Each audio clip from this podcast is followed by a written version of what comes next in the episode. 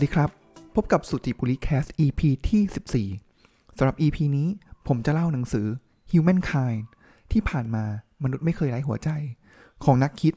นักประวัติศาสตร์ รุ่นใหม่ Rutger Bregman ผมอ่านหนังสือเล่มนี้จบตั้งแต่ช่วงต้นปีที่ผ่านมาแล้วครับ แล้วก็พบว่าเป็นหนังสือที่ให้แง่คิดที่แปลกใหม่ แล้วก็ขัดกับกระแสหลักที่ผมอ่านมาตลอดมากๆนะครับสาเหตุที่ผมหยิบหนังสือเล่มนี้ขึ้นมาเล่า เพราะว่าเป็นช่วงเหตุการณ์ที่ เปราะบางของโลกเราใบนี้นะครับ ที่รัสเซียเริ่มก่อสงครามนะครับ บุกเข้าไปถึงเข้าใจว่าตอนนี้บางส่วนเนี่ยก็ถึงเมืองหลวงของเคียฟแล้วนะครับ ของยูเครนกรุงเคียฟแล้วนะครับ ซึ่งเป็นเหตุการณ์ที่สะท้อนว่าเฮ้ยมนุษย์เราเนี่ยกระหายสงครามตามเศรษฐศาสตร์หรือจิตวิทยากระแสหลักหรือเปล่านะครับ ผมรู้จักหนังสือเล่มนี้ครั้งแรกนะครับจาก Roundfinger Channel นะครับ ก็คือของพี่เอ นิ้วกลมนั่นเองนะครับ แล้วก็พูดถึงเล่าเหตุการณ์แล้วก็รู้สึกเออ น่าสนใจแฮะ ผมเลยได้มีโอกาสไปเปิดดูหน้าปกหลังของหนังสือ แล้วก็รู้สึกว่าโหคำนิยมที่เขียนมาเนี่ยครับ ผมซื้อแล้วก็หยิบขึ้นมาอ่านเลยนะครับ ผมยกตัวอย่างนี้อของคำนิยมนะครับ เขียนโดยคุณยูวาลฮารารีนะครับ ก็เป็นนักคิดนักเขียนแล้วก็นักประวัติศาสตร์ชั้นนำของโลก แกเขียนอย่างนี้ครับ แกบอกว่าหนังสือเล่มนี้ ท้าทาย และทำให้ผมมองมนุษยชาติในมุมมองใหม่ คิดดูสิครับว่าเฮ้ยขนาดนักประวัติศาสตร์ชั้นนำยังอ่านเล่มนี้แล้ว เลยเกิดความคิดมุมมองใหม่ๆขึ้นมานะครับ หรือว่าจะเป็นอดัมแกรนต์นะครับ ผู้เขียนหนังสือ Give and Take นะครับ ก็เขียนเลยครับว่าหนังสือเล่มนี้ทำลายมุมมองในแง่ร้ายที่ว่ามนุษย์ชั่วร้าย และเห็นแก่ตัวมาแต่กำเนิด แล้ววาดภาพธรรมชาติของมนุษย์ที่ไม่ใช่แค่ชวนให้อุ่นใจ แต่ยังถูกต้องแม่นยำมากขึ้นนะครับ แล้วก็เขาบอกว่ารูดเกอร์เบิร์กแมนเนี่ย ก็เป็นหนึ่งในนักคิดที่ปลุกกระตุ้นมากที่สุดในยุคของเรา นี่คืออดัมแกรนเขียนนะครับ แล้วก็ไม่ว่าจะเป็นซูซานเคนเขียนผู้เขียนของหนังสือ Quiet นะครับ ก็บอกว่าหนังสือใหม่ที่แสนพิเศษของรูดเกอร์เบิร์กแมนคือการเปิดเผยความจริง คือพอเราเห็นนักเขียนในดวงใจ 3 คนเนี่ยครับ มาเขียนคำนิยมให้ขนาดนี้ ผมคงไม่สามารถที่จะวางหนังสือโดยที่ไม่ซื้อมาได้นะครับ คำถามคือว่าเฮ้ยแล้วมันท้าทายความคิดยังไงนะครับ สิ่งที่หลักๆ แล้วหนังสือเล่มนี้นำเป็นตัวอย่างขึ้นมาของทั้งเล่มเลยนะครับ คือเขาก็ยกเคสสื่อเหมือนจิตวิทยาหรือเศรษฐศาสตร์กระแสหลักขึ้นมา แล้วเขาก็มาตีแผ่ความจริงหาหลักฐาน ไปค้นหาข้อมูลไปสัมภาษณ์ผู้ที่เกี่ยวข้องในเหตุการณ์ต่างๆนะครับ แล้วก็มาตีแผ่ว่าเฮ้ยจริง ๆ แล้วมันไม่ใช่อย่างนั้นนะ ในงานวิจัยหรือว่าใน บทความต่างๆเนี่ยมันมีข้อผิดพลาด มันมีความบิดเบือนอยู่ บิดเบือนที่จะบอกให้เห็นว่ามนุษย์เราเห็นแก่ตัว มนุษย์เราชั่วร้ายแต่กำเนิดนะครับ สื่อกระแสหลักเป็นยังไงครับ สื่อกระแสหลักเนี่ยประมาณ 50 ปีที่แล้วนะครับ มาจากนักคิดนักนักปรัชญาชื่อดังเลยนะครับ ก็คือโทมัสโทมัสฮอปนะครับเขาบอกงี้เขาบอกว่าเนื้อแท้ของมนุษย์เลยเนี่ย คนเราเกิดมาเนี่ยครับชั่วร้ายแต่กำเนิด คือมันเหมือนมีไม่ว่าจะเป็นหนังสือของถ้าผมจำไม่ผิดเป็นริชาร์ดดอว์กินส์นะครับที่เป็น Selfish Gene นะครับก็คือยีนของความเห็นแก่ตัว คือเราต้องพยายามคือเรามีความเห็นแก่ตัวแต่กำเนิดเลยนะครับ เสร็จแล้วปุ๊บเมื่อเราเกิดอารยธรรมต่างๆขึ้นมา อารยธรรมเหล่านี้แหละครับ เป็นกรอบที่ทำให้คนเราเนี่ยดีขึ้นเรื่อยๆนะครับ อันนี้คือสื่อกระแสหลักหรือจิตวิทยาเศรษฐศาสตร์กระแสหลักบอกมาอย่างนี้เป็นแนวทางเดียวกันเลยครับ แล้วเดี๋ยวผมจะยกตัวอย่างให้นะครับว่า อะไรบ้างที่เป็นงานงานวิจัยก้องโลกที่ support แนวความคิดนี้นะครับ อีกแง่หนึ่งครับก็จะเป็นอีกค่ายหนึ่งเลยนะครับ ก็จะบอกตรงกันข้ามเลยนะครับ อันนี้จะเป็นค่ายความคิดของฌอง-ฌาคส์ รูโซนะครับ อันนี้จะเป็นต้องบอกว่าอีกฝั่งหนึ่งเป็นกระแสหลัก เพราะฉะนั้นอันนี้จะเป็นกระแสรองนะครับ แล้วก็อาจจะเป็นเหมือนขั้นเป็นกลุ่มชายขอบเลยก็ว่าได้นะครับ ของรูโซเนี่ยเขาบอกงี้เขาบอกว่าคนเราเนี่ยครับเนื้อแท้ของเรา บริสุทธิ์ แล้วก็ชีวิตเต็มไปด้วยการเกื้อกูล รักสงบนะครับ รักสันติภาพ ครั้นเมื่อมีอารยธรรม อารยธรรมเหล่านี้นี่แหละ ที่ทำให้มนุษย์เราเนี่ยชั่วร้ายกลับกันนะครับ อันแรกคือเราชั่วร้ายแต่กำเนิด มีอารยธรรมแล้วเราก็เริ่มดีขึ้น แต่ว่าของลูโซลูโซบอกว่าเราบริสุทธิ์เราดีแต่กำเนิด เกื้อกูลกันแต่กำเนิด เมื่อมีอารยธรรมทำให้เราเลวร้าย คำถามคือจุดตัดอารยธรรมที่เป็นจุดตัดนั้นคือจุดตัดไหน ผมก็ปฏิปต่อเรื่องราวนะครับ จุดตัดนั้นคือจุดตัดเดียวกันเลยครับกับหนังสือของอคุณยูวาลฮารารีนะครับที่บอกว่าอารยธรรมนั้นเกิดเมื่อมีการปฏิวัติการเกษตร เมื่อมนุษย์เราเนี่ยครับก่อนหน้านี้เราเหมือนเป็น hunter-gatherer นะครับ ก็คือล่าของป่าแล้วก็อพยพย้ายถิ่นฐานไปเรื่อยๆอยู่กันเป็นกลุ่มเล็ก ๆ นะครับ แล้วพอลาเมื่อมีการปฏิวัติการเกษตรแล้วเนี่ย คนเรา เริ่มอยู่กันเป็นกลุ่มมากขึ้นอารยธรรมเริ่มเกิดขึ้นเมื่อพอทำอยู่กันเป็นกลุ่ม มันก็จะเริ่มเหมือนสร้างอิทธิพล สร้างรัฐต่างๆ ขึ้นมา มีศาสนาขึ้นมาต่างๆ ที่แบบเริ่มเป็นเกาะก่อร่างสร้างตัวขึ้นมา อันนั้นแหละครับคือจุดตัดอารยธรรม ในหนังสือของยูวาลฮารารีบอกว่าเป็นจุดที่มนุษย์เหมือนเป็น no point of return ก็คือก่อนหน้านี้ประชากรโลกอาจจะอยู่หลักร้อยล้านคน พอเรามีปฏิวัติการเกษตรแล้ว เราเพิ่มเป็นพันล้านคน แล้วเราก็ไม่สามารถที่จะกลับไปเป็น hunter-gatherer ได้ อันนั้นแหละครับคือจุดตัดสำคัญ ในหนังสือเล่มนี้ครับเขาพยายามชักจูงอย่างนี้ครับเขาบอกว่าเราถ้าเกิดในฝั่งของโทมัสฮอบส์นะครับที่บอกว่าเราดีขึ้นเพราะอารยธรรมเนี่ยครับ แต่ว่าในขณะเดียวกันเนี่ยครับของรูโซบอกว่าเฮ้ยคนเราเนี่ยวิวัฒนาการมาเนี่ยเขาบอกงี้เขาบอกว่ามนุษย์ผู้ที่เป็นมิตรที่สุดเท่านั้นที่จะอยู่รอดได้นะครับ ตั้งแต่อันนี้คือวิวัฒนาการแต่ขณะถ้าเกิดเป็นฝั่งของฮอฟส์ก็บอกว่าอาจจะเป็นผู้ที่แข็งแกร่งที่สุด หรือว่าอาจจะเป็นผู้ที่ปรับตัวดีที่สุด แต่ว่าในแนวคิดเนี่ยบอกว่าคนที่เป็นมิตรที่สุดนั่นแหละ แล้วเขาก็จะมีหลักฐานมายืนยันนะครับ แต่ก่อนที่จะไปถึงตรงนั้นเนี่ย ผมอยากจะเล่าให้ฟังก่อนว่า เฮ้ย แล้วสื่อหรือจิตวิทยาเศรษฐศาสตร์ กระแสหลักอะพูดไว้ว่าอย่างไรบ้างนะครับ อะ มาเริ่มที่เคสแรกก่อนเลย เคสนี้ก็ ค่อนข้างมีอิทธิพลต่อความคิดของเหมือนก็เป็นจริง ๆ แล้วต้องบอกว่าสื่อในกระแสแสของจิตวิทยาหรือว่าเศรษฐศาสตร์ช่วงนั้นเนี่ยมันมาใกล้ๆกันก็คือประมาณปี 1950 เป็นช่วงนั้นเป็นต้นมานะครับ อันแรกเลยนะครับ ผมว่าทุกคนน่าจะเคยได้ยินชื่อหนังสือเล่มนี้นะครับ ซึ่งก็ค่อนข้างเป็นหนังสือที่มีอิทธิพลทางความคิดต่อคนในยุคนั้นมาก ๆนะครับ หนังสือเล่มนี้ชื่อว่า The Lord of Flies เขียนโดยวิลเลียมโกลดิงนะครับหรือชื่อภาษาไทยที่แปลมาก็คือ วัยยาวอันสูญสิ้น คุณคุณหนังสือเล่มนี้ไหมครับ The Lord of Flies อ่าก็เป็นหนึ่งหนึ่งถ้าจะไม่ผิดจะเป็นหนึ่งใน 7 หรือ1ใน 8 หนังสือที่อีลอนมาร์กแนะนำแล้วก็บอกว่าเป็นหนึ่งในหนังสือ 7 หรือ 8 เล่มเนี่ยครับ ที่มีอิทธิพลต่อความคิดของอีลอนมาร์กทุกคนน่าจะลองเปิดดูคุ้นๆนะครับ The Lord of Flies นะครับ เรื่องราวว่าอย่างนี้ครับ เขาบอกว่ามีกลุ่มเด็กกลุ่มหนึ่งเนี่ยครับ ก็นั่งเครื่องบิน อายุกลุ่มเด็กของเด็กกลุ่มนี้ก็ไม่เกินประมาณไม่ถึง 12 ปีก็คือค่อนข้างเด็กอยู่เลยนะครับ แล้วก็นั่งเครื่องบินไปแล้วเครื่องบินตกนะครับ แล้วก็เด็กกลุ่มนี้ก็ไปติดอยู่ในเกาะล้าง สิ่งที่เขาต้องทำก็คือเอาชีวิตรอด ทีแรกนะครับ เด็กๆอยู่ด้วยกัน เด็กๆเลยนะครับ ก็อยู่ด้วยกันนะครับ แล้วก็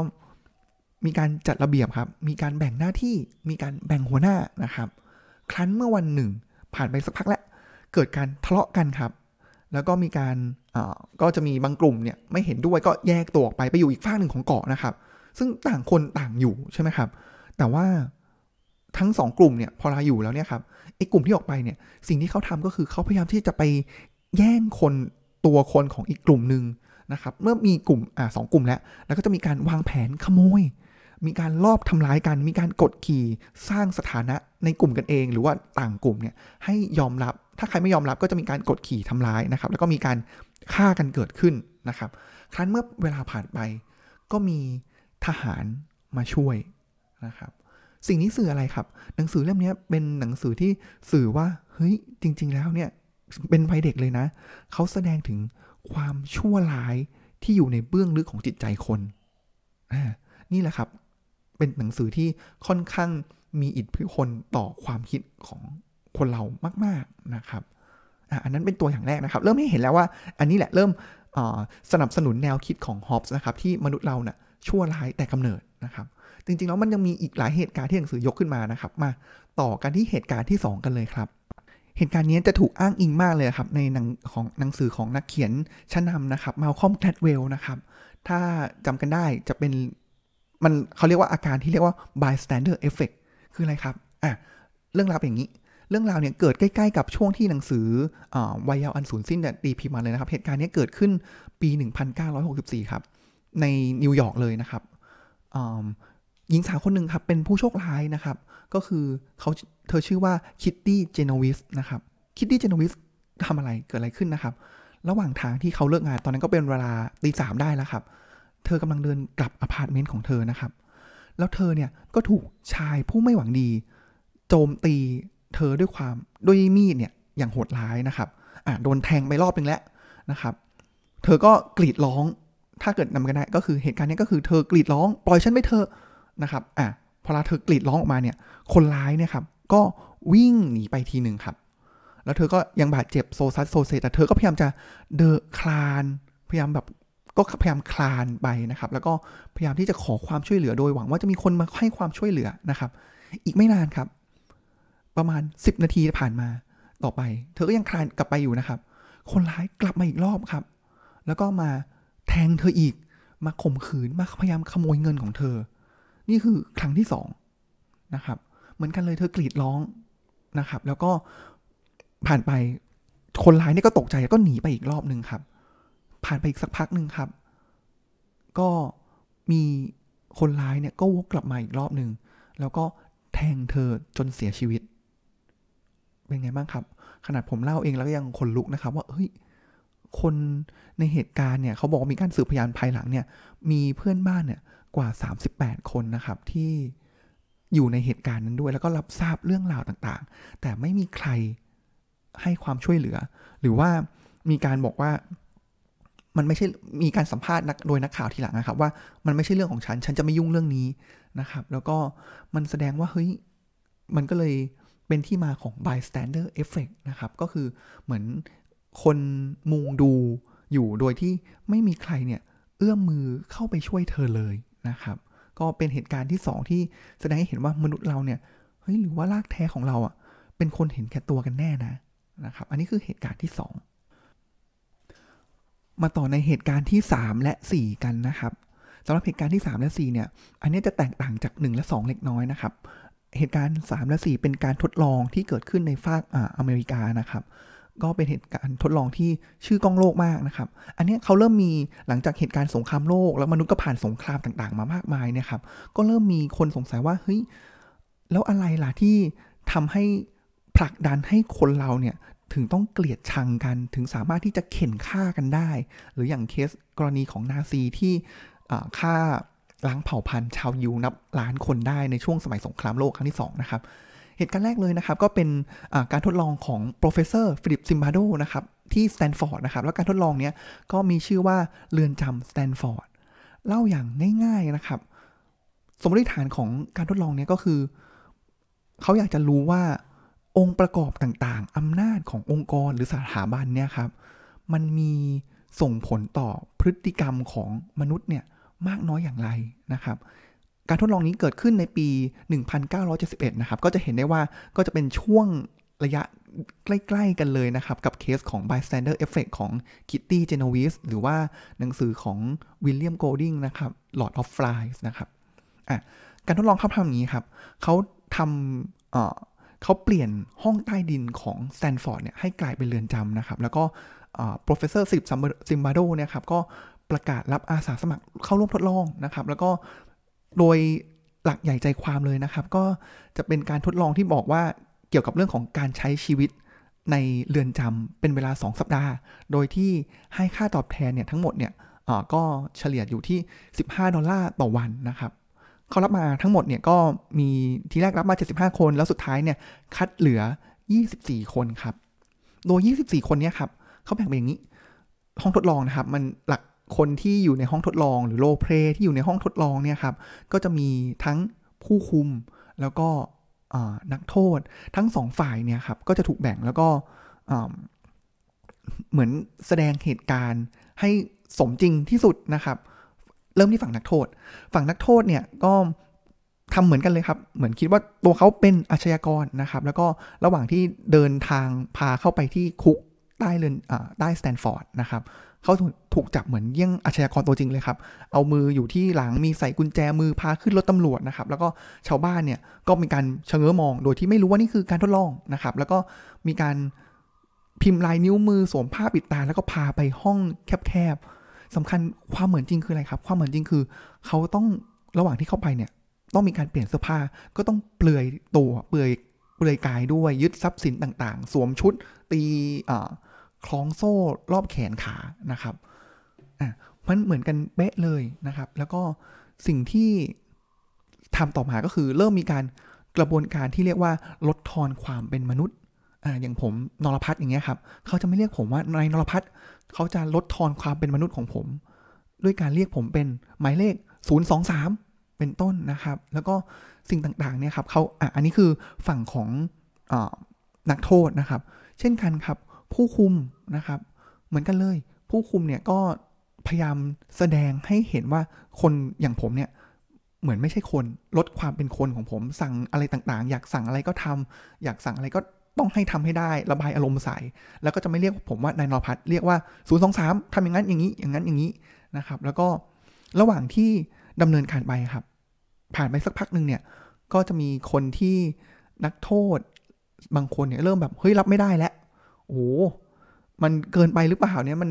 ชีวิตเรือนจำมันขนาดนี้เลย แล้วเราอ่าสิบห้าดอลลาร์ต่อวันเนี่ยมันไม่คุ้มเลยที่ต้องมาโดนทวีตแบบนี้นะครับอ่าซิมฟิลิป ซิมบาร์โดทำไงครับเขาก็บอกฝั่งที่เป็นผู้คุมครับว่าเขายอมให้เหตุการณ์นี้เกิดขึ้นไม่ได้ เพราะนั้นก็จะมีเริ่มมีการใช้กระบองเนี่ยครับเฆี่ยนตี